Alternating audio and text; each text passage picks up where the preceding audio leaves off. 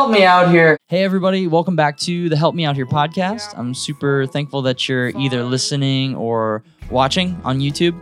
If you want access to episodes one entire week early, check out my Patreon. It's patreon.com slash Zachariah Mayfield. For six bucks a month, you can get access to the video and audio episodes one week early. So you could be you can be up to date with everything, you know? It's pretty cool. On the show today is singer-songwriter Ben Danaher here in Nashville, Tennessee. He's an amazing musician, writes really authentic, genuine music, and I really wanted to get him on the show just to, to tap into that that real authentic side of his music and his personality. I'm so stoked that he came. So thank you, Ben. If you enjoy the podcast, please leave an iTunes review. That would help me out so much. Or consider becoming a patron. Either way, I'm just glad you're listening or watching. Thank you so much for being here, and let's get into the conversation with Ben. never got to see. I hope the apple falls farther than the tree. We got our we got our black coffees. Yeah, Heck yeah! I'm so glad you like black coffee. dude. I uh, it's yeah, it's it's my thing. I think I drink at least one or two cups a day of black coffee. I drink probably four or five. Yeah? yeah. I'm, I go ham on coffee.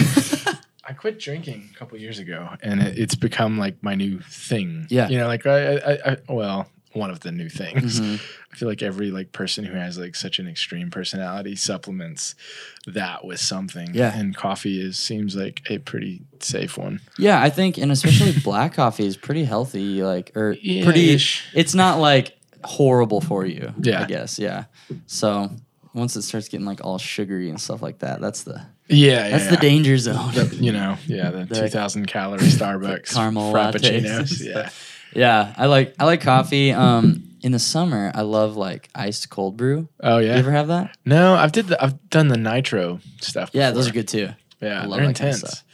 I remember so the very first time I met you, Uh-huh. we did a video project together. I was kind of so I was hired by Dice Media Uh-huh. to just come film it, and I figured out like, oh, you're this really cool dude who lives in Nashville. I had literally just moved to Nashville before that, and I don't I don't know why, but I remember you obsessing about coffee that day. Oh. you kept talking about how you like black coffee. I was like, I'm, I like this guy. Uh, dude, I remember that that day was so funny. We were parking my van to do like a B roll shot, and you're like, "Oh, just park it right here in front of this uh, this no parking sign." Maybe some chick some chicks will walk by and be like, "Man, he's tough." He's a rebel. that was so funny. Dude, do you ever like do you is there a lot of girls that hit you up or anything for like when you're at shows and stuff? For my Like- van? No, not for your, No, just you're talented, good looking uh, guys Oh, that like not really, not as much as you'd think. and if they do, it's usually like, "Oh, thank you." see ya. no, yeah, no. That's cool. I wish. I wish it was like Motley Crue. You know, you seen that documentary? No, I it's haven't. insane. Is it? Yeah. I bet. Those are like those are real rockers. Yeah. You know? Yeah. That, We're just like trying. I know. I'm like in my van, like driving eight hours to the gig, playing the gig, and then driving eight hours home, and I'm like, this isn't the same. Why didn't I talk to anybody the whole time? yeah. That's crazy.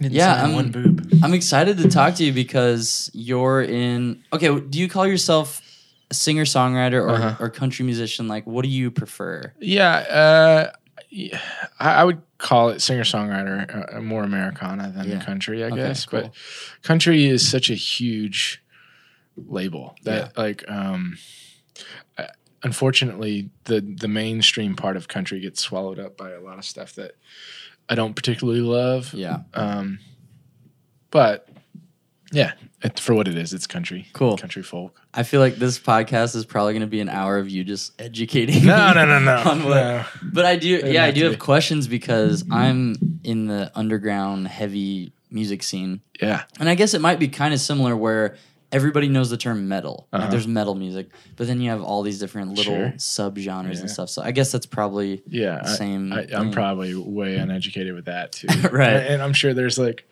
the Panteras of the world were like good, you know, or like Right. everybody's like, oh, Pantera, they sold out, you know. Yeah. Like I can I can imagine that that exists Mhm. in every genre, you know. Yeah, totally. There's I hear a lot of different stuff about like a band. Basically, if a heavy band has singing in it, like you'll hear somebody like comment and be like, "Oh, they sold out."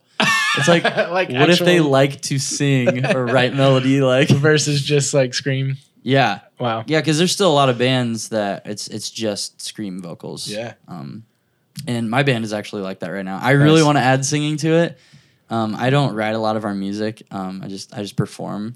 But if I get to have more control, I definitely want to add some more beautiful Yeah. parts to it.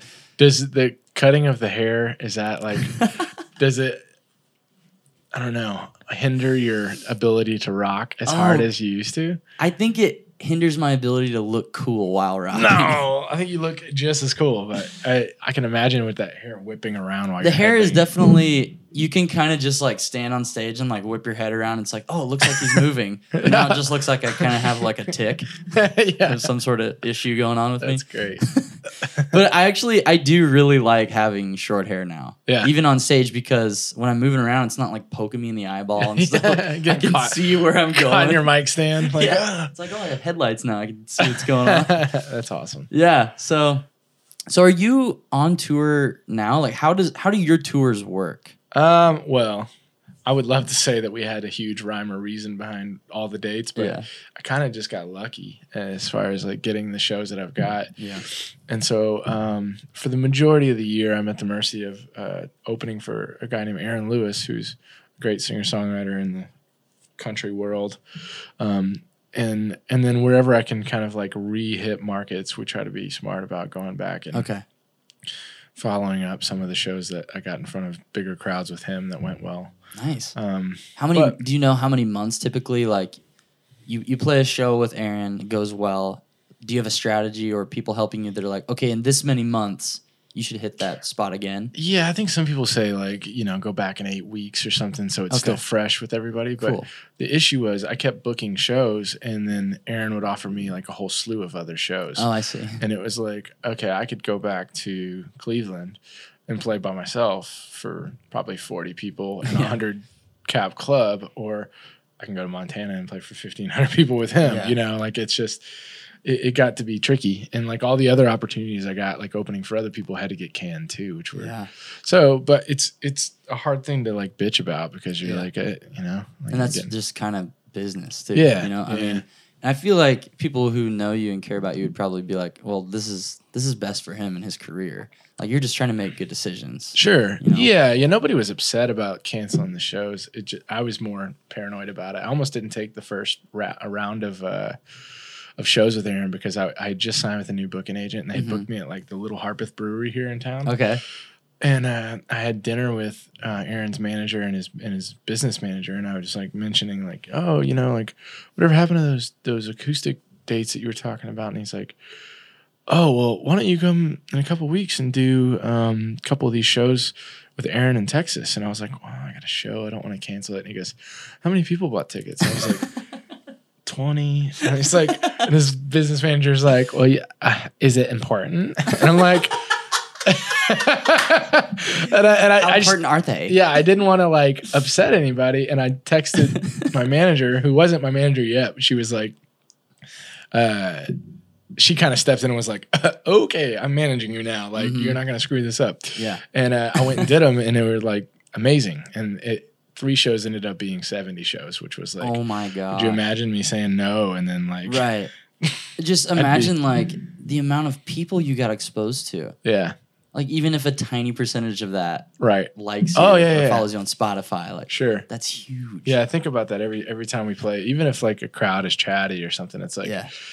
there's you know say there's 1500 people here if 100 of them in the front row give a crap about Yeah. anything that i do it's better than me bartending you know and it's it's hard to like Yep. when you're in it it's hard to think that way because you're like you want all of it you know you want all the attention and it's like when when it is there it's amazing it's like this Yeah. magical thing but like when it's not it could be a, a portion of that and Mhm. you're like oh, i'm a failure Isn't that weird? yeah I don't know. I want to hear what your tendency is on Mhm. stage, but if I'm playing a show and it's like a packed crowd or there's a lot Uh-huh. of people, I'll tend to even focus on one person that seems like they're not interested yeah instead of like, I'm gonna get the ninety percent that's Oh, having yeah. a great time. Yeah. Are you like that or? Yeah, yeah, yeah. Oh yeah, yeah. I did that the other night in Burlington. I had a theater full of people quiet, and one guy shows up with his popcorn late during the middle of my show. it was fine, but he just like was five feet away from the stage and he wouldn't stop talking. And it was like, oh man, man,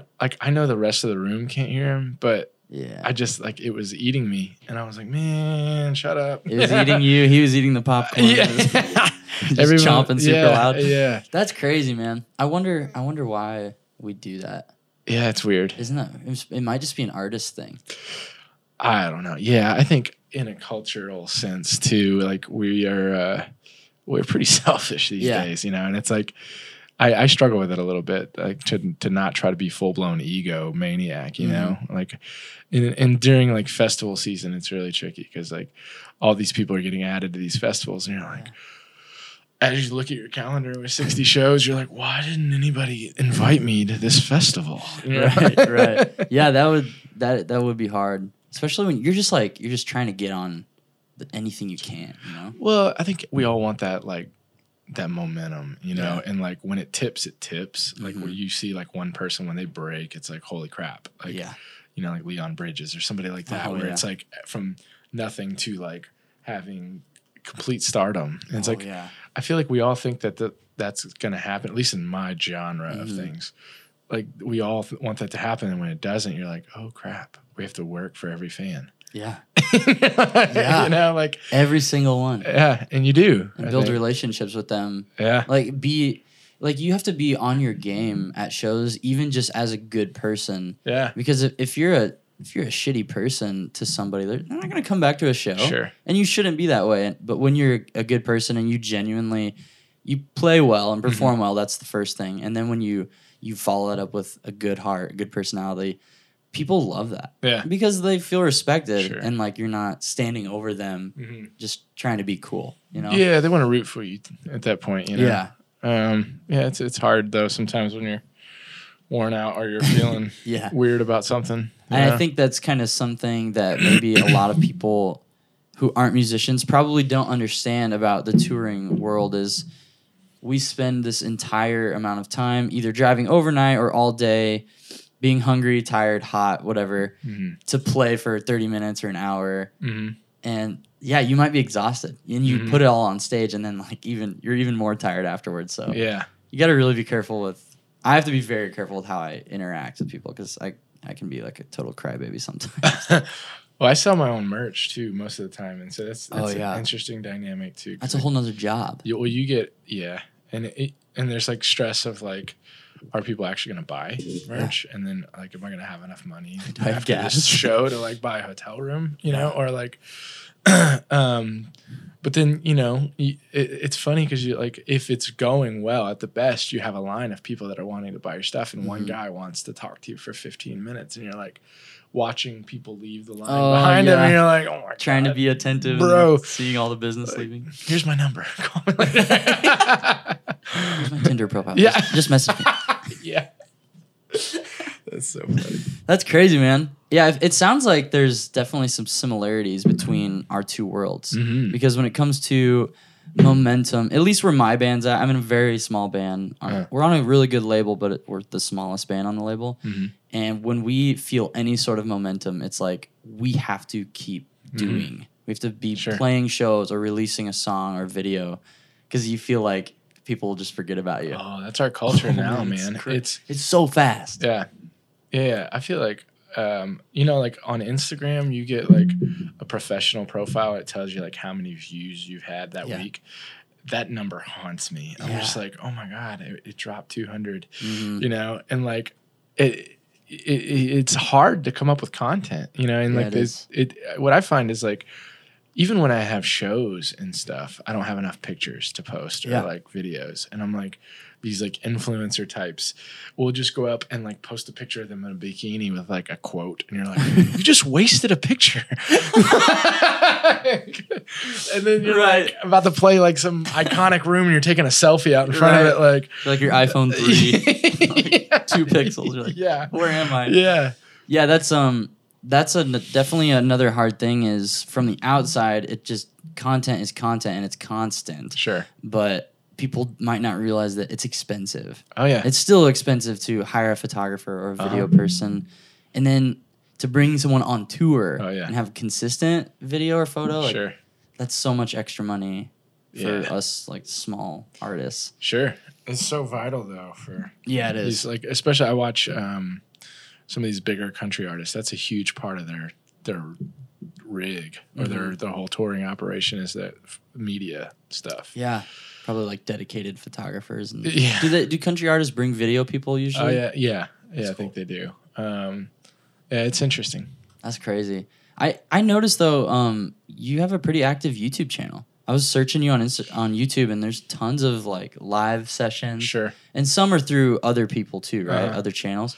But you have your personal channel, and you Yeah. have quite a few like covers and stuff on there too, right? Uh, I did a couple covers. Um, I probably need to do more of that stuff, but um, I tried every single that we released. I tried to come up with um, an acoustic performance video. Okay, cool. I found a couple people that that would work relatively inexpensive and still get a pretty good quality video. Mhm. And we would. Um, it just gave me like one more bit of ammo to have as the song came out. Like if it were like the song was out for a week, then we would have the video around somewhere Yeah, the week after, so just to remind people. yeah. And just keep the numbers. yeah, it's like hiring. I, I would equate it to hiring like a promoter. So Mhm. like you know, I don't know. Yeah, just get Uh, something. I mean, it's it's almost better to just have something simple and quick Mm-hmm.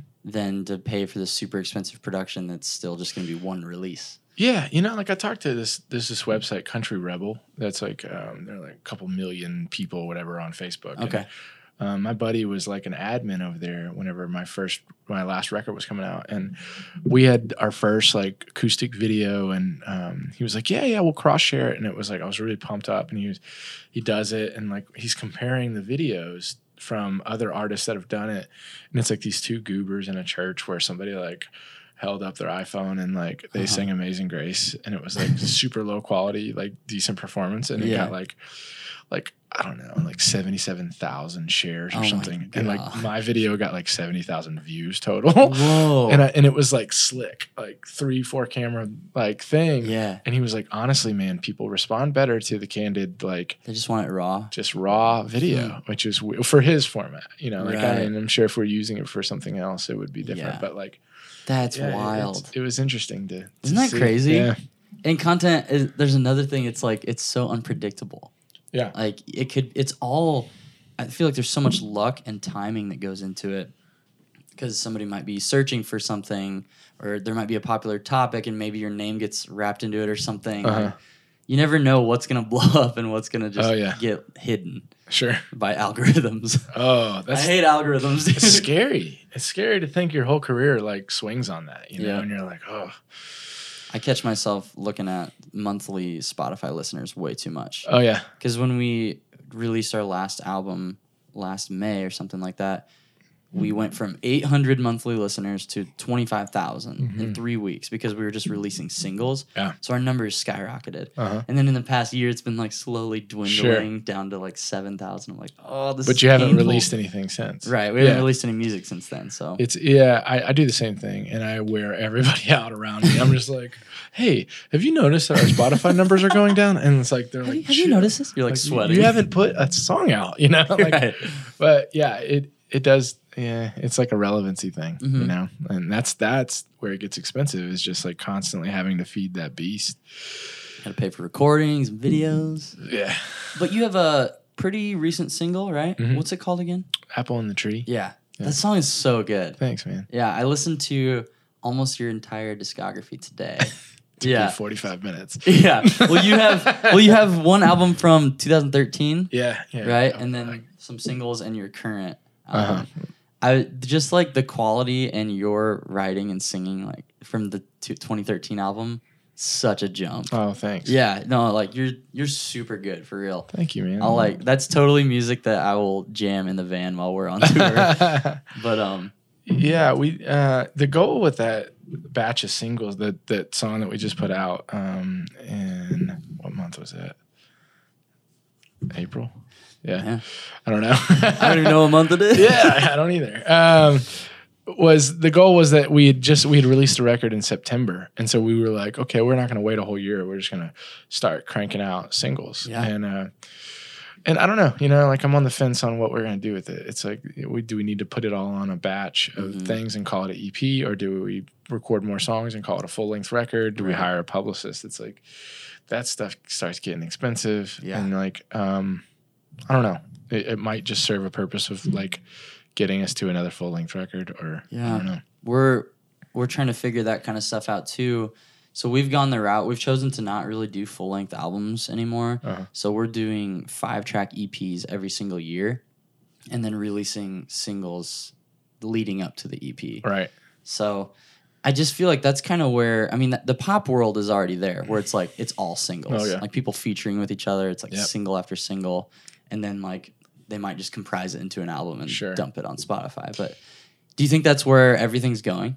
Just yeah, singles? I think the only thing that's holding it back are like the in the Americana country world are like the lists, you know, like Mm-hmm. the the best albums of the year Right. kind of Oh, things. Like yeah, people are like that. so hanging on to that stuff, and Americana is based around albums like versus singles. Yeah, um, so I think that is is keeping things in this like full album kind of world. Yeah. Um, which it makes it scary for like a guy like me who's in between things. It's like at the end of the day, the goal is to just make fans and get impressions. So Mhm. it shouldn't matter what list I'm on. But at the same time, you have that in the back of your head going, well, if we did a record, you know, like how could we get on one of these lists or Yeah. whatever? And I didn't re- get on very many of them on the last record. So it was like, is it worth like Mhm. Going and trying to like hire a publicist and do that game? And like, I don't know. yeah. You Who knows? Just I think that's kind of part of the fun of being a musician is Is you're it- just yeah. shooting and you, you just hope something hits. Right. You know. I Mhm. really do believe in you though, and I feel like you're gonna do Oh, well. thank you. Because I mean, first of all, you're good. There's a lot of people who make Uh. it that are like not good, Oh, Thank you. I appreciate you saying that. and your music seems like super authentic, which is cool. You have one, so you have one song that I heard today. I forget the title. It's some Jesus. It's Jesus is in Uh, the title. Jesus can see you. Yeah. Okay. So I, I, if you're okay with getting a little deep, I just want to. I want to hear your writing and meaning behind the song from Uh-huh. your perspective. Because while I was listening to the lyrics, uh, it was definitely like creating imagery in my head, Mhm. but it's coming through a lens of me. Sure. So I want to hear from you what the meaning is. Yeah, I was uh that song it was it came in a weird time. I was dating a girl who was super like super self-righteous. Like and um and I say that like she she just was like a devout Christian. And there was you know, I I, was in a weird spot in my life. Like I my brother had just been murdered Oh and gosh. like it was a weird thing to like put into a relationship with a girl you know because like i was like here in nashville this stuff had happened and i was like trying to figure out how to not like lose my mind Yeah. started dating this girl and like like on our third date i remember being like i gotta go home and go be on 2020 because like Yeah. they were like doing a uh, some kind of investigation on the thing and like Mm. Um, oh my gosh. and so I came back and it just was like it was weird. We we broke up and she was like, you know, um kind of kind of drugged me along after it and I got very like it, I was being very pouty about it, but Mhm. um it probably wasn't all her fault, but um the thing was just like if you're going to be such a Christian, how are you being so like not awful but just like I don't know, I felt like it was a bit manipulative at the time Yeah. And uh and so I was just frustrated about it and me and two other guys started writing about it and she she had said something particularly like unchristian that set it off in our in our co-write and uh and so it just it struck a bunch of nerves Yeah. but, but yeah That's cool. yeah yeah i feel like that's um how a lot of like really devout people can be with Mhm. christianity is like it's so devout that it can come across as really judgmental. And Sure. some of it is just like straight up manipulative for sure. Yeah. You know i don't know. I always felt like i wasn't as good you know in that Mhm. situation. Like i wasn't doing the right things because i wasn't as sure yeah. as she was. And Yeah. i think that was the thing is that where you're at now? You're still like i'm definitely like in a state of unsure Yeah, I mean, there's there's things I believe in, but there's also yeah, there's moments where I'm like, I don't know, you know, I don't know if any of us do, and right the, ones that really have it nailed, that Although- freaks me out free. Yeah, me too. Yeah, because I was having a conversation with somebody today about white people in the Enneagram test and how it correlates. You know, it's like oh man. it's I feel love like this. people that are so sure of these like therapy things and personality traits. Yeah. It's like this is like how super Christians were before everybody started giving them a bad rap. You Mhm. know, it's like yeah. I don't know. What's with us white people, dude? We're a wild bunch. wild, Interesting wild bunch. The, We're the weird like, little fellers. inspirational quotes. That's all Instagram Just is now. bikinis, inspiration, Enneagram numbers, Yeah. one through nine. Yeah, yeah. The Enneagram is just going to become the last book of the Bible. All right, let's turn to Enneagram one, Yeah. type three, Revelations. right after Revelation. Have you taken the Enneagram test? Uh, I don't know. I haven't. It's interesting. I took it, um, but I'm like I'm the type of person where I I refuse to like let anybody define me, that kind of thing. Like, Right. Very strong headed. Right. I took it though, and it is actually cool to like just see what it says. But I feel like a lot of people, these wild whites, will just like base their whole being on it. Right. I, I'm not. I have nothing wrong like against the Enneagram test itself. It's the people that are on Instagram shoving the Enneagram down your throat that I have the issue with. I saw a girl's Instagram profile and it had like Enneagram Type Four in her bio. I was like, "What? "This is what is this?" Yeah. Like, so so strange. funny. Enneagram dating is gonna become a thing. yeah, I'm only compatible with fours, Right. sixes. If you're not this type, don't talk to me. Yeah, swipe Do left. not. Are you dating anyone now? no. And no lovely ladies in your life? No.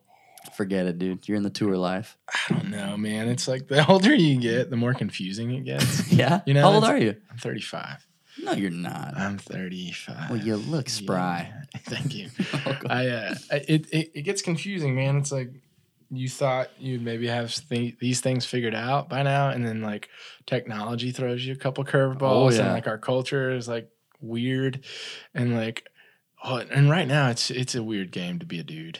I think Yeah. like and date. It's Yeah. It's a weird game to be a white dude too. oh yeah I think. yeah. Not that we're like oppressed or anything, but we just no, we're not oppressed, but it's like we definitely gotta be careful. you got to be careful. gotta be really it's like I feel like I have to be really careful with words, like especially creating content and spewing my voice everywhere. It's Yeah. like, all right, be careful. Still, I it's hard though because like I want to be authentic, sure. so I just yeah, be a little careful. And I imagine this is how women have felt their entire life, but like Yeah, who knows? but yeah, it's it's interesting.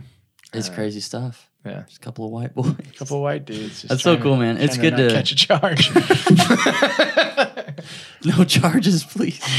we'll edit any charges out of this podcast. yeah, please do. That's cool. I like. So I get one of my questions was so in your touring world, and we kind of already touched on merch and stuff. Uh-huh. Is is merch like vital for you at this Oh, point yeah. in your career? Merch like triples the sales of everything. Okay, else. cool. Like it, um, on that on that Aaron tour, I did so well in merch that, that it was like. it- w- when we go out now, like on some of these full band runs, I'll ride the like if like in a couple weeks we're going to Montana and California and Washington. I'm not on some of them because they're casinos, and Aaron's manager will be like, "Would you want me to just like force you on the bill? They won't actually pay you." And I was like, "If I could just set my shirts up, Yeah, you're like a hot dog vendor." yeah, And like, yeah, exactly. And I'd walk out of there with four or five hundred bucks, and that, that I didn't have the day before. And I'm like, you know, like this keeps me from bartending. Yep. You know, um, Anything to avoid bartending. yeah. I, I just that was funny. We were talking about it earlier. You're like, do you do anything else other than music? I was like, I, I dabbled in bartending. You're like, how long? Seven years. You're like, just quick decade. Make sure you keep this mic nice and close to your face. Yeah. Everyone wants to hear your sultry voice. That's cool though. That's like that's where we're at too. So we've been touring for about four, a little over four years now. Like typically we'll do 150 ish days a year, something Yeah. like that, and we're still like a hundred and fifty dollar band, guarantee wise, like which is nothing, you know. So we've like we never get hotels, like we sleep in the Oh, yeah. or stay with friends. We're at that point still, but we have really solid merch because we hire like really good designers that, Mhm. that just like doing it. And so we have a, like a really professional merch stand and everything with lighting and stuff. Yeah. It's like we can play a show for 15 people and still like sell a ton of merch sometimes. Sure. So it's like it's so important to Yeah. have like good quality Right. merch. Or just have your stock up. You know, Yeah. like it's like the first run of shows there, and I was like running out of some stuff. And I Mhm. was like, man, had I known, who knows what we'd have sold? Yeah. Because we were out of sizes, you know? Yeah, it's it's crazy. I can't imagine what it's like being like probably like Aaron size artist and even bigger. Like they probably just have to ship merch in constantly or have like a huge stock on the road. Well, they they do both. Yeah. They've got a uh, an eighteen wheeler that rolls around with them, and it's just full of shelves of merchandise. But the Daniel, their merchandise guy, usually has a pallet delivered, Oh like a full gosh. blown pallet. And I'll be like, like for a while, my buddy was doing my merchandise uh, out Mm-hmm. of Lubbock, Texas. It's actually this company, Johnny Velvet, Oh, sweet. and um, and he would, I would call him like on Sunday and be like, hey, I'm putting an order in, and he's like, okay, it'll cost. 450 bucks to overnight it to your house and i was like okay just ship it to the venue and like it was like Yeah. so we were just having boxes hot shotted to Yeah. the second show or the third show of the weekend because i was like oh my god you know it was like figuring that crazy. math out you know it was Yeah. like it was interesting way of touring Yeah, it's it's so funny how like our stomachs and our wallets depend on like t-shirts. yeah Isn't that funny? it was so weird As musicians, right like because the culture is so different, where it's like you have to have a a byproduct of your creativity to like keep people coming and like which is something that they'll buy you know like Yeah. what i noticed like people complain about the cds because they don't they're like oh my car didn't have a cd player but give me that because it's 15 bucks and it's not Mm-hmm.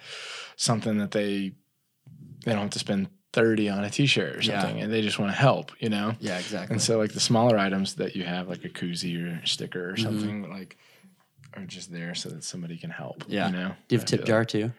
No, um, I haven't done a tip jar on this tour. I feel like that would be a little greedy for me. I feel like I Yeah. did. I was pretty blessed. yeah, that's Hashtag- true. yeah. Hashtag blessed. I guess I've on never this. played shows with a thousand people at it. Yeah, that I'm dude. I think that's so cool. Yeah. Um. Okay, my next question: Mm-hmm. Do you have a van named Carl, or is that your old van? I used to. Okay. Yeah. I, I found a couple photos of Carl, the the white m- majesty of a van. Yeah, it's funny. I bought a new van um, because of this tour, and the I got the exact same thing. And there's nothing more deflating than like going ten years with a vehicle like like a van. Yep. and um and then getting into another four year note with the same exact model Same vehicle. same vehicle looks exactly the It's same reliable though, I guess. Yeah. What is it? it's a it chevy express van Okay, cool. 12 passenger Heck yeah. 6.0 liter engine Six. We got a six liter in here. yeah She'll Uh, run hard. it, it's a good vehicle you know it's it, it it's a conversation usually Yeah. with people especially in the dating world it's like you got to pick You know my friend Carl? Yeah. I can't fit in your garage. big. There's a height restriction in your garage. So I need you to meet me out front. You just keep talking to your date about this person named Carl. You never tell them it's a, a van until you get home. Oh, this is Carl. I yeah. thought he was your roommate. yeah. Kind of is. I actually live in him. no, I'm kidding. Oh, I was like, dude, that's so cool. No, no, no, no, no. Oh my gosh, dude. That's crazy. Do you sleep in the van ever at this point? No, I haven't in a while. Yeah. I, I've That's done it. good. I've done it. Um, It's not comfortable. no, it's awful. I for a while I took the back two seats out, and you can fit like a queen size mattress, like Oh, an yeah. air mattress back there. Yep. and I was trying to test the waters on like buying a KOA site and like just, but you're you're spending like twelve bucks, 14 Mm-hmm. bucks on the site, and then then you're like having to go figure out a way to take a shower, and it's Yeah. like it's almost you know. And in the 20, 30 more dollars. It can be it can be miserable. But yeah, oh yeah, It's yeah. like you got to shower, you gotta be clean and sleep well, hmm perform well. So our van setup, we have a Ford. It's the E350 V8. Yeah, hell yeah, it is. Um, and we got the the pop top version, Uh-huh. the conversion. So we have the two captain's chairs, one bench behind it, and then we ripped out everything in the back, Uh-huh. and we built um, steel bunk frames so we can have two layers of queen. cool. Yeah, and then a little luggage rack. That's cool. So and then we just got these like kind of cheapy memory foam mattresses. Dude, in the winter it's like more comfortable than my actual bed. That's awesome. But in the summer it's still like blazing hot. So Oh, we, yeah. We'll either like stay with friends or Do you um you pull a trailer? I guess. Yeah. Yeah. Yeah, we, we do the trailer route just because like we have we have to bring big cabs with us because we play a lot of small clubs. Right. So There's we gotta a back line. so you right. gotta- yeah. We gotta push some some volume out. Mhm. But it's fun. It's like Yeah, it's yeah. fun being in the van with a couple with a few other dudes. Yeah. It's just chaos. It's just farts and, I, d- and I do miss that camaraderie of things. It, it like I, I had a band for a long time in Texas, and there was like some of the worst times and some of the best times you've ever had. You know, it's like you you get in those situations where your crap breaks down or something, Oh, or, or you're all figuring out something, and you hate each other because like somebody ate your like leftovers or like drank your beer. Your hot dog that was under the seat. Yeah, you're like, I'm saving that thing. And uh or I don't know, some girl flirted with them instead of you or something. You know, it's like Yep. that kind of crap. And then but then like you look back on it, you're like, God, man, no one understands this situation more than those dudes right Mhm. now. You know? And it just becomes when you're around those people for that much time and in that many different places, it just Mhm. it brings this crazy amount of brotherhood Oh, yeah. really fast. Right. Because you're exposed to these people so much that like you have to learn their personalities and like what makes them mad, what Yeah. makes them feel good. Right. Like it's almost like a four way marriage. Yeah, It's- yeah. It's, it's a lot of relationship work, but I think it makes you a better person. Sure. Like if you're doing it consistently. Yeah. But it's a wild thing. It is a wild being thing. with your bros on the road. yeah. I don't think I, we've never had a, a girl for photographer or anything, and I'm I'm not against that, but I don't. I would. It'd be so hard to tour with a girl because I would not want to be naked as much. like when you're with dudes, like just clothes off, like just yeah. Or just wieners flying everywhere. you never know what's gonna. it's Wiener Fest. Is that that leftover hot dog? or- Yeah. or like a lot of times you're sharing a room in a hotel, you know, like or Mm. Yeah. like a bed. Yeah. Like that's-. Who do I get tonight? yeah, yeah, yeah, yeah. It's it's interesting. Yeah, it, it- could definitely throw a curveball in there. Okay, do you have any um weird places that you've played? Have you played any super weird Uh, venues or festivals or just something strange? I feel like the weirdest things I've played have been like private concerts, Private concert. or just like a either a house concert or like a know, like a graduation I just, party or I'm just something. like or picturing people like behind glass two way mirrors and like you're in the middle by yourself. show me your privates concert. No, uh, naked with your guitar. no, it's it's interesting though when you when you get a private gig because like people almost feel like they own you for that time, Yeah. and you're like, no, like Do what I I'm want. gonna play an hour, Yeah. And and but they like march you around the party and like it, it's you spend 23 hours entertaining them versus like what you thought. You Yeah. know? but like that one hour you play is like the most magical Mhm. experience because everybody is so into it. Yeah. But then you, That would feel cool. Like you're the you're the treat of the event. yeah, That's kind of sweet. it is cool. But yeah, some of them get real weird. So you played birthday parties. Oh, yeah, I, I wouldn't say I used to because I probably still have to do it at some point. But like, You're like playing. There's like a Yeah. clown in the corner, just like waiting, waiting to perform. He's like, wrap it up, off? wrap it up, Danaher. Get out of here, Tanner. He's Yeah, just so mad. He's throwing tomatoes at you. Uh, yeah, birthday party. But like, have you played any like super crappy like places? Like just a like terrible venues? experience or anything? Oh yeah, yeah. And we don't have to like talk No, shit about anybody. I'll talk shit about one of them. Okay, My friend Bobby Duncan and I, we laugh about this one. It was this, Bobby Duncan. It was a radio station in Corpus Christi that put on this thing. It was a, at a VFW hall, Okay. and it was poorly promoted. And we showed up, and it was like a, you know, like we both both bands pulled in, and we're like looking at the place, and it was like What the hell? clearly like a quinceanera or something had gone on the night before, and there was like confetti? yeah, like totally, like literally, and like a cake, like a half a cake was half eaten, and the the the what was weird about it was nobody showed up, and the guy was still like, "Yeah, you guys are playing," and we're like, "Okay," and so we get up there and. Um, Bobby plays his whole set. I don't know how we got the headlining slot, and uh, and halfway through our set, the power cuts off, Oh no. and we're like, okay, we're Does this done. mean we're done? We're done, bro. You know, our stuff just- doesn't work now. but there was like a handful of those, like when I was in college, that we played that were just like, uh, and uh, I'm sure there will be more. It Yeah. just is like my brother played one with us one time. We played a frat party in the uh, in the park at the university I went Oh, to school gosh. at, and he had he had played guitar for a guy named Pat Green, and they were like kind of a big deal in Texas for a while, Uh-huh. and um, they had just gotten on tour with this dude Brad Paisley, and oh, I know like- who Brad Paisley yeah, is. like a big country tour. Wow. And uh, and so Brett had like a lull in the tour, and I was like, "Hey, our guitar player is not going to be there. You want to come play? I could play you fifty bucks." And he's like, "Okay." And so he comes out to the park, Sure. and like, uh, it's like hundred percent humidity, like. Summer day. We're just drenched in sweat. Oh, I'll probably have to, I'll have to round up a picture of the stage that Yes. they made, but it was like If you send it to me, I can put it in the video. Oh yeah. Yeah. it's uh, it's like all of this like plywood from old mixers that they had with all their like lettering, like their fraternity lettering on it, and then they spray painted Ben Danaher band oh no. frat on the side of it, and uh, and so the stage like which is probably going to collapse at any moment, Right. um, is is put together, and my my brother plugs the stuff in, and we're playing our set, and it's like clouds start coming over us, and we're like, man, is it gonna rain? And like, um, no covering. I'm no covering, Right. yeah. But there was like tents out there because it was like a some kind of like outdoor festival thing going on. And, uh, and so these frat kids start getting these uh, tents and they start bringing them over to put over us because they're like, oh, we got to cover the gear. You know? Yeah, they're really kind.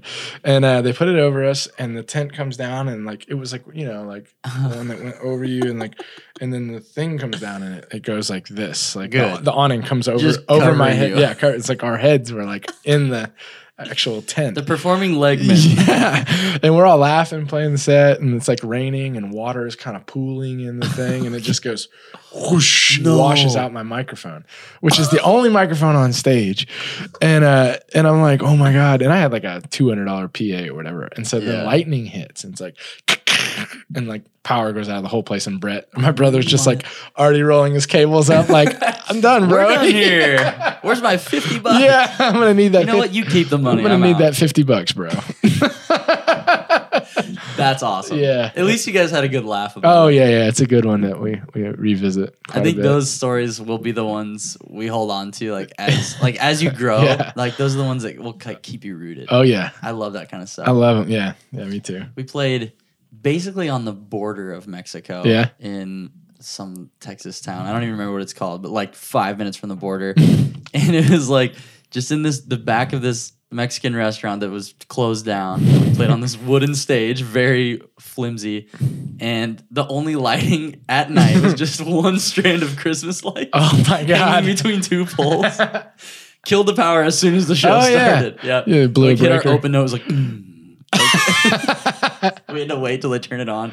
We're like turning our amps down to like hopefully not kill it. oh, that's, Made it through though. Yeah. How long did you have to play? Do you ever have to do like the three or four hour gigs? Oh no. Like Yeah. in our world, like the longest set we've played so far is 30 minutes. wow. Yeah. Really? Yeah, because so we're like we're usually the opening band on tour packages. Uh-huh. So it'll be like three metal bands go on tour. We're the the first band. Yeah. So we play like five songs. wow. Yeah.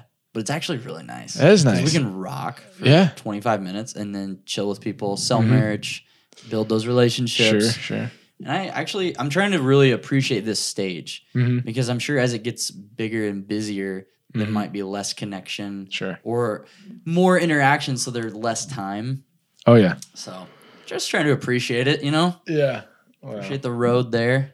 I've done the three four hour restaurant gig where you're like, How's your voice? Oh, I don't know. You usually, I, I used to like to play this game called uh, Find the Owner and and drink with them because like Okay. that kept me off stage for a while. Okay, and, I so I would like go find the owner of the club. if, if he's with you, you can't get yeah, he's not mad. You know, Right. Like, okay, let's do shots. Uh, how, how's everything been? It's great. You know, like before you know it, he's like, oh, you think uh, you guys can probably go back up and do it? Yeah, sure. Forty five minutes later, we're back down. Want another shot, Yeah, bro? let's do another shot. Quick shot Yeah. break. That's pretty. That's was- a pretty smart method. Yeah, but the, I mean, you you you end up wearing out old covers that everybody does, and Yeah. you're just like, man, this is not this is not getting anywhere. It's just impressive to play for that many hours. Mhm. I've never done that. And that's that's the thing with like private parties. I think everybody thinks they want to get their money's worth, and so they're like, oh yeah, Let's over. we're paying you four hundred dollars. So those fingers plucking. boy. yeah, yeah, we're gonna need you to perform from four to ten. And you're AM like, to "Oh." PM. Yeah, yeah. That's wild, man. Mm-hmm. Dang, that's cool. I like hearing the the differences and. Of the grind. Yeah. yeah, yeah, That's cool. totally. but we're both grinding. Yeah, That's sweet. Yeah, Respect. i- i- you said that you're trying to appreciate this phase of it. That's that's smart because it's it's easy to like get ambitious and Mhm. like be like, oh man, I want to be here or there. Even like where I'm at now, there's a lot of things like we we talked about this earlier, like how how many people don't get to do this, you know, Yeah. like how lucky we are to like oh yeah. to get to go play all We over haven't the country. earned the whole thing. Like, Yeah. a lot of it's a blessing. Uh, it always is, and like um, it's easy to lose sight of that. Like I'm like Mister. Want some more coffee? Yeah, I'm just giving myself a little more. I don't even know if it's warm anymore. it's all right. It won't be the worst thing I drink Coffee. today. Um, but yeah, you know, like we're, you know, I had family members that weren't even able to get to the level that I'm at now. Yeah. and it's like it's Well, it's it's easy to bitch about man, stuff. you've experienced some trauma. Like, so you said your brother got murdered. Mhm. That's wild, and and your dad passed away too, Mm-hmm. right? Yeah, And your, I think your grandmother too, right? yeah, I just, just from even just looking at your Instagram feed, one thing that I really like is that you just come off as a, a genuine person and a family person, uh, which I think I think that's really gonna like not that you're doing it as a marketing Sure. thing because I know you're not. You're just genuine, Uh-huh. but I think people are gonna latch on to you because of that authenticity. And Well, just- I don't know. You know, like I feel like the songs that I wrote were born from that. You know, Yeah. like I don't know how to write really any other way than to just like pull from whatever experience I'm in, and Yeah. it just ha- so happened that a lot of it happened in the last couple of years. You know, and like uh, I was talking to my my therapist about it the other day, and it's Mm-hmm. like you, you almost feel like this, like like you're you've got like this I, the way I feel it, it's like I've got this this boulder that I've been dragging and with a curtain over it, and like Mm. it's like I show it to everybody. It's Yeah. like this, like oh, check out these scars, you know, and it's and people can relate to it or whatever. But I wonder uh, how much I'm like tying my self worth to that, you know, where it's like because music is so subjective, where you're like, you know, you could not like just the style of me singing or playing. And like if you reject my album because of that, then I think like it's hard to not take it as a hit of like, oh well, like this was so me. Like It's how, so how are you not to gonna you. like yeah, I guess I'm not good enough to be, you know, like doing this or whatever. Right. It's tricky, you know? Crazy. it's a crazy thing to, to like do to yourself. But Mm-hmm. um So do you feel like just I, I go to therapy too. I've just started Uh-huh. doing it recently actually. It's been awesome. But so do you feel like there's a more effective way with the boulder? Like do you do you cut the set the boulder free and, and keep the stories somehow or do you keep it with mm. you? Like how do you see that? I don't know if you ever can. You know, it's like a, I don't know. You know, like um, I I feel like last year I, I bitched about all these different things like in my mm. life, and then they all got taken care of. Hmm. Like I was like, I didn't have a tour, I didn't have a, a reliable vehicle, I was I still had a day job. It was like all of these like personal triumphs got taken care of in one year. Hmm. It was like I got a tour, I bought a new van, Yeah. I don't have a day job anymore.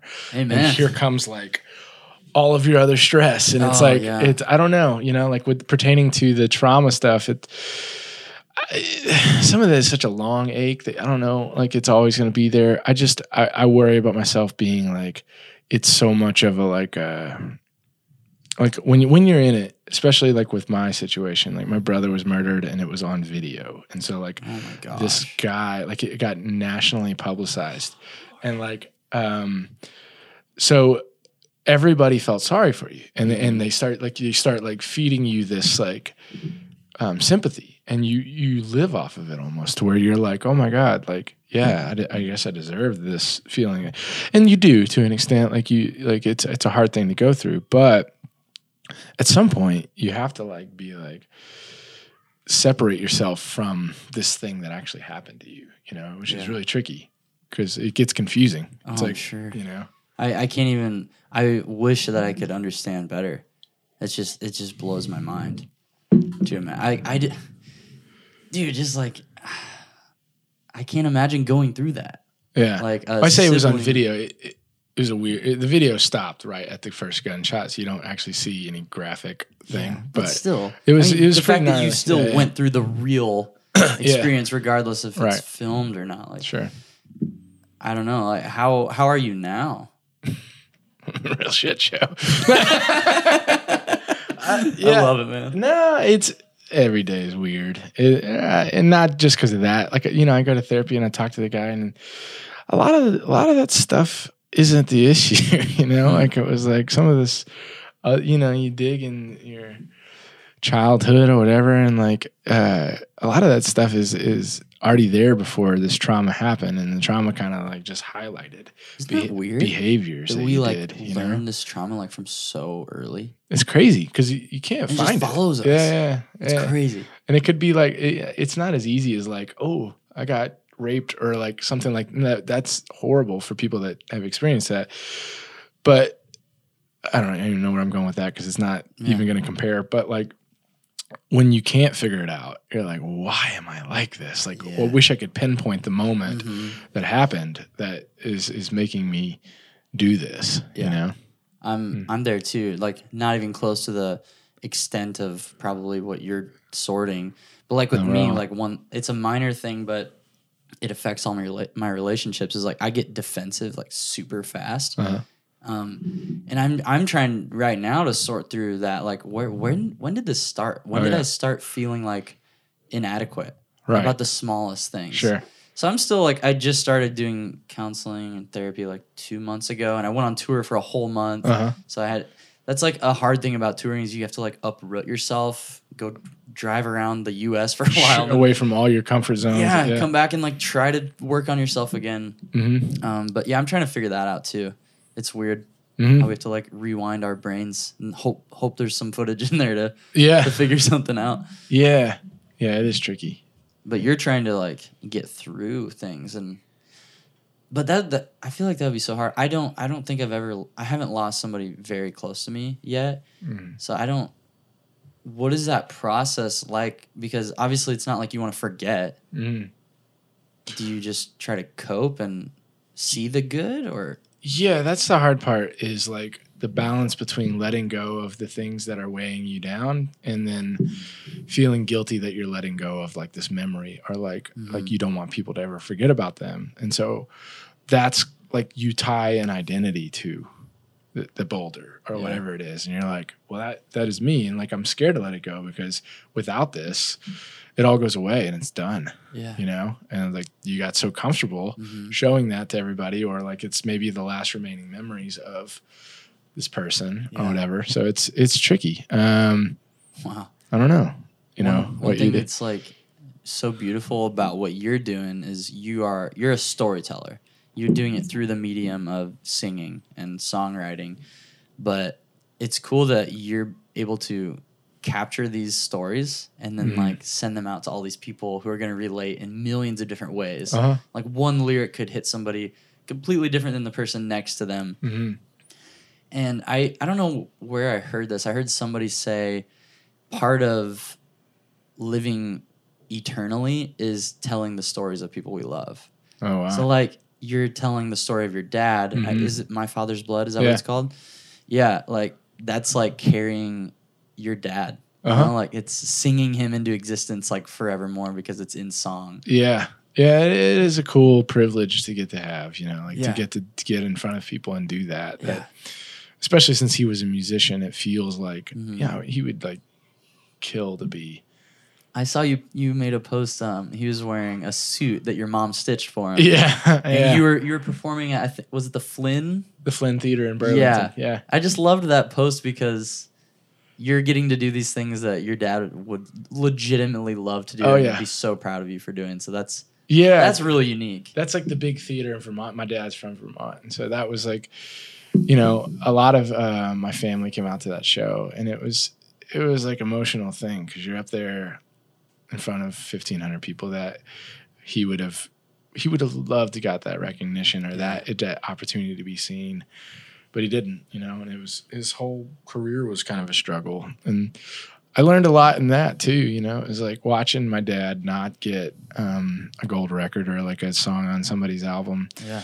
and still like the last week of his life he was still writing songs and he called me and was like hey do you think alan jackson would cut this and it's like you know like he died a week later and it was like he he knew it wasn't he wasn't going to get an opportunity to like play those songs for anybody Yeah. and the fact that he was still writing songs was So he just loved it. he loved it you know which was So like cool. holy cow like Yeah. it's amazing to think of the purity it's like you know like the art commerce balance is like Mhm. you know do you create because you want to create or do you create to show it to somebody or whatever it's like i don't know it was eye-opening That's something really grounding in a time where we're just flooded with content and and purchasing people like buy me, buy me, buy me. Uh-huh. Like this is my product, but buy me. Like Mhm. this is my brand. Oh yeah. And your dad like despite that, like he probably would have liked to have that recognition and the career, but hmm the fact that he just loved the art hmm that like inspires me. Oh, I yeah. never met your dad, Right. but you're telling me his story, and it's like, oh, that gives me like power. Uh, yeah. I love that. yeah. It was cool to see. He he was stubborn with it, you know, hmm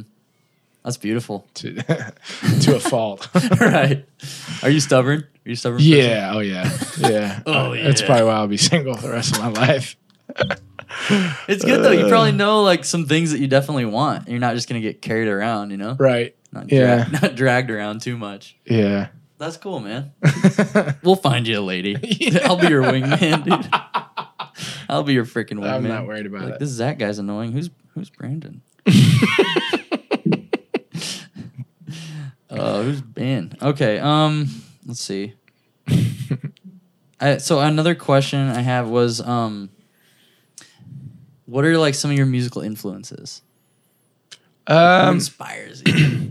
Well, you know, growing up, I was all into my family, so, like music. Mhm. Like my dad, he would perform like nursing homes or fun festivals in town or whatever. We'd, and uh, and then my brother, when I was in high school, started playing guitar for that guy Pat Green, and so going out to some of those concerts, I saw them play for like 3000 people and i was like holy cow like Yeah. you know and so i got i started digging hard into like the roots kind of country stuff because they were doing it um and then I kind of fell into like the the Merle Haggards and the Ray Charles. I got on a huge Ray Charles kick for a long time. Sweet.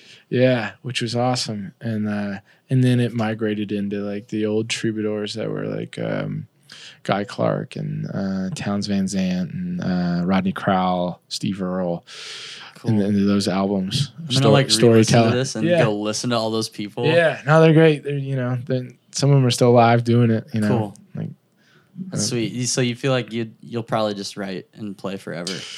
Yeah, I think so. Yeah. You know, I it, when you once you reach a person a certain point, it's like, man, can you imagine being like forty and then being like, well, I guess it's time to hang it up Yeah. and go teach or like I don't know, I got a degree in professor. teaching. Yeah, I just I, I and, and I'm not to say that that would never happen, but like, I just you know I think I've. I'm past the point of no return. Yeah. you know, at this point, it's, It's like, kind of cool. it's kind of cool, but it's scary. Yeah. And I was thinking about it a lot today, actually. Just like, you know, some of these festivals come out and you're not on it. And you're like, man, what? At what point are you going to get to where you're like sick of being on the bottom rung of things, Mm. or at least not recognized Yeah. the way you want to be, or being an opening band? I or, worry like, about that whatever, too. you know, Yeah. like when you get to like middle age status and you're like, this is Yeah. depressing. then you yeah. get So if you, I guess, what level do you want to be at? I know it's a hard question because as humans, I mean, at least for me, it's like I'm always wanting more. It's hard to appreciate where I am. Mhm. Is there like right now a desired level that you really want to get to? Mhm. I will say, comparatively, last year to this year, um, my goals would, would probably have been different. You know, like last year, it was like if I could just get to a level of like not having a day job, I would be happy. Yeah, But now that I'm there, I'm like, if I could just get to a level of like, that's just how we are. yeah. But um, I feel like um, if like as far as like where you would feel good retiring, like Mm. playing the theaters that I'm playing, but headlining them Yeah. um, oh man. would be a great place to be. Yeah. know, to like sell out thousand seat theaters, or you know, I, I never saw myself being like a arena act or anything like that. Um, But as a songwriter, that's pretty good. yeah. Wouldn't that be crazy? Yeah, it would be great. Just headlining for fifteen hundred humans yeah. in a city. That's that just seems so everywhere you go. Yeah, Yeah, It's- everywhere. It's admirable to watch Aaron do that. You know. Yeah, that's a that's an amazing feat. Yeah. That's crazy. I can't I can't picture that at all right now. It'd be so sweet, but I feel like it's even less likely for like the world of music that I'm in. oh yeah. Um, but also you're in a world that's probably like super saturated too. There's a ton of us. Yeah. Yeah, but I believe in you, dude. Oh, I know you're gonna do good. Um, dude, that's so awesome. Uh, so another thing that I saw on your Instagram was that you got a custom telly. Oh yeah. Tell me about your guitar because that thing it's beautiful. Oh, I have a telly thanks. too, actually. Do you? Yeah. Yeah. Yeah, this guy in Kentucky, uh, Robbie Hartstone, he he makes these guitars. This is the first time somebody's actually built me something that I've requested all Yeah. the specs to. Mhm. And I'd been looking for a Telecaster because mine, the one that I had, wouldn't stay in tune. And I bought this like kind of weird, funky old Showbud guitar. It has a huge Bigsby on it, and it, those things just like are havoc as far as Oh, in tune. So I would go like halfway through a first song, and it would just go out. And so, Mm. and not that I'm shredding or doing anything crazy, but Yeah. like a lot of a lot of my electric guitar needs is like dictating a band where to go. You know, Yeah. like here's we're starting this, so I'm gonna play this lick, and then we'll go into it. You know you need consistent tuning and intonation. and tone yeah. Yeah. and uh and so this guy had built a guitar for my friend ross and uh yeah i got in touch with him and he was like man tell me what you want and i started looking at pictures of old telecasters and I was Okay. like, yeah, this this body with this color and Mhm. this pickup situation and this neck and like Yeah. and he like branded my name in the back i was like it was cool Oh, Man, I gotta come see that sometime. Actually, yeah man that'd be so cool. What um is it? Alder body? Do you know? uh it might be ash i'm not Cool. sure um I bet it sounds awesome. yeah I just I love tellies. I can't use it for our music because the tone doesn't fit. right But um, anytime I'm home and I want to play anything beautiful, Yeah. I like whip out my Telecaster and it's. But you could you could throw those off a truck and they'll still Oh, be yeah. in tune. You know, it's like I think in college I, I this is so random, but I did a research project on the Telecaster to Uh-huh. present to a business class, uh, and I'm pretty sure it's the first solid body electric guitar ever made. oh really? Wow! And it's still basically the exact same the design. standard. Yeah, Yeah. So it started as the broadcaster, I believe, because Nice. that was like a piece of technology that was really big when it started. uh-huh.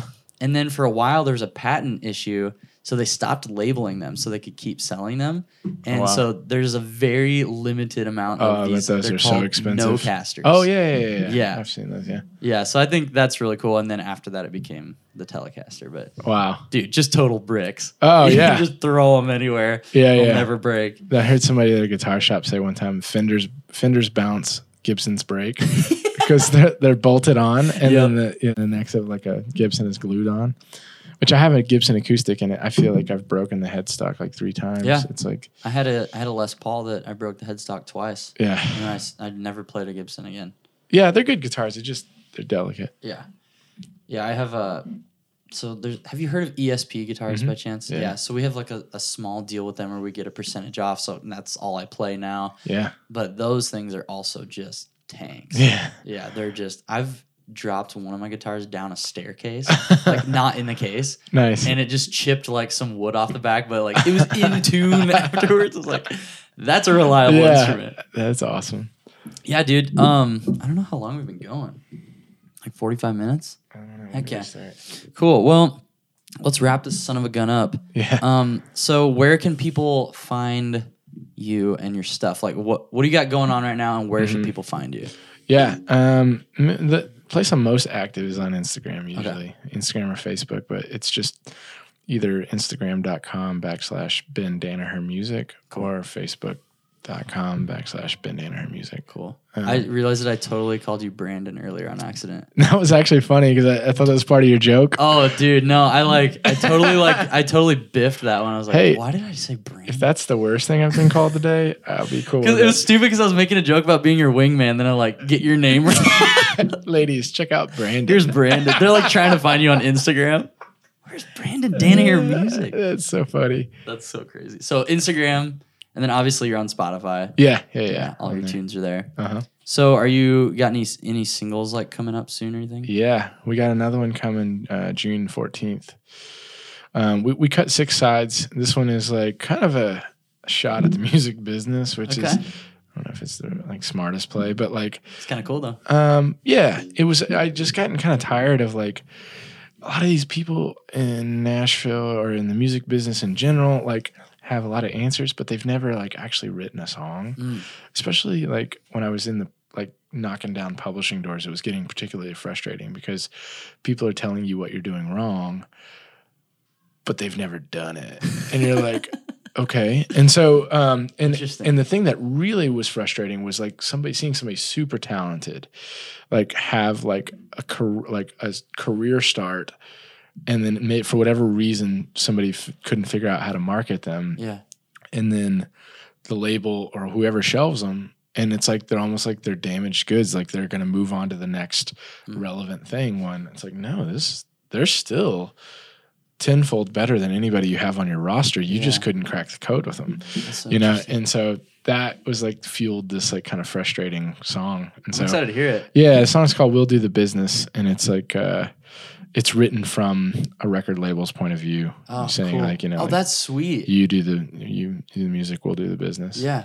Actually, I really like that. yeah, That'll be interesting. I don't think I've ever heard a song like that from a record label's Yeah, perspective. it was uh, co-write with a guy named Adam Wright, who has Nice. seen about every other Adam rejection. Wright. What a perfect name for what he does. He's so good. I'm Adam. I write.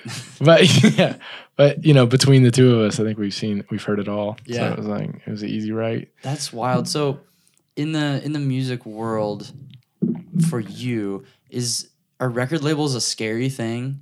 Are you working? You work with Soundly, right? Yeah. they're awesome. They're all, they are really awesome, and and I, I work with with Stephanie more than Stephanie is my manager now, so Mhm. like she does more than just the label side of things, and and uh, that's not as scary of a deal Yeah. as like going into like a major and being like I've seen like horror stories of somebody that like they made a record and they couldn't actually like get their own record back for like three years or something Oh until their deal was up because they like own you. and maybe they you. got shelved because uh, they sounded like somebody else that was on the label, and they just didn't want them out there. And it's like, holy crap, Isn't that that's some crazy? evil shit going on. Yeah. you know, and like, um, so it's out there. You know, I, I don't know if I have experienced all of That's the, good. the lows of that, but like, Yeah, I've definitely heard some horror stories of bands taking loans out or like saving up for a decade to Yeah. buy their music so that Oh, they yeah. can resell it. yeah, It's crazy. it is crazy. That's I wonder where things are going to shift now that we're in this this content and entrepreneur driven Mhm. world in Mhm. music and art and stuff. Like,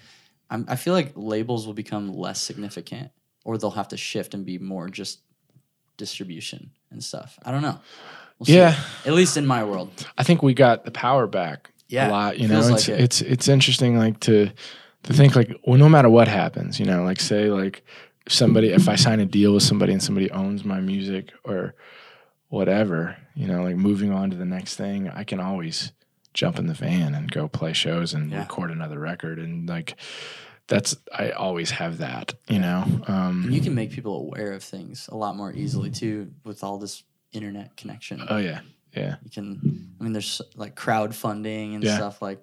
We've never done anything like that, but it's it's all possible, hmm which is really cool that we have th- those options. Yeah, it's different. It's crazy. so people can find you on Instagram at Brandon. Just kidding. yeah. yeah. Instagram, Spotify, and YouTube. I feel like people should check out your YouTube channel Yeah. because you have some cool stuff on there. Thanks. Is that it? Yep, that's it. Awesome. Thanks for coming today, dude. Dude, thank you for, for having some me. coffee with me. Of course. Coffee it's, and it's my pleasure.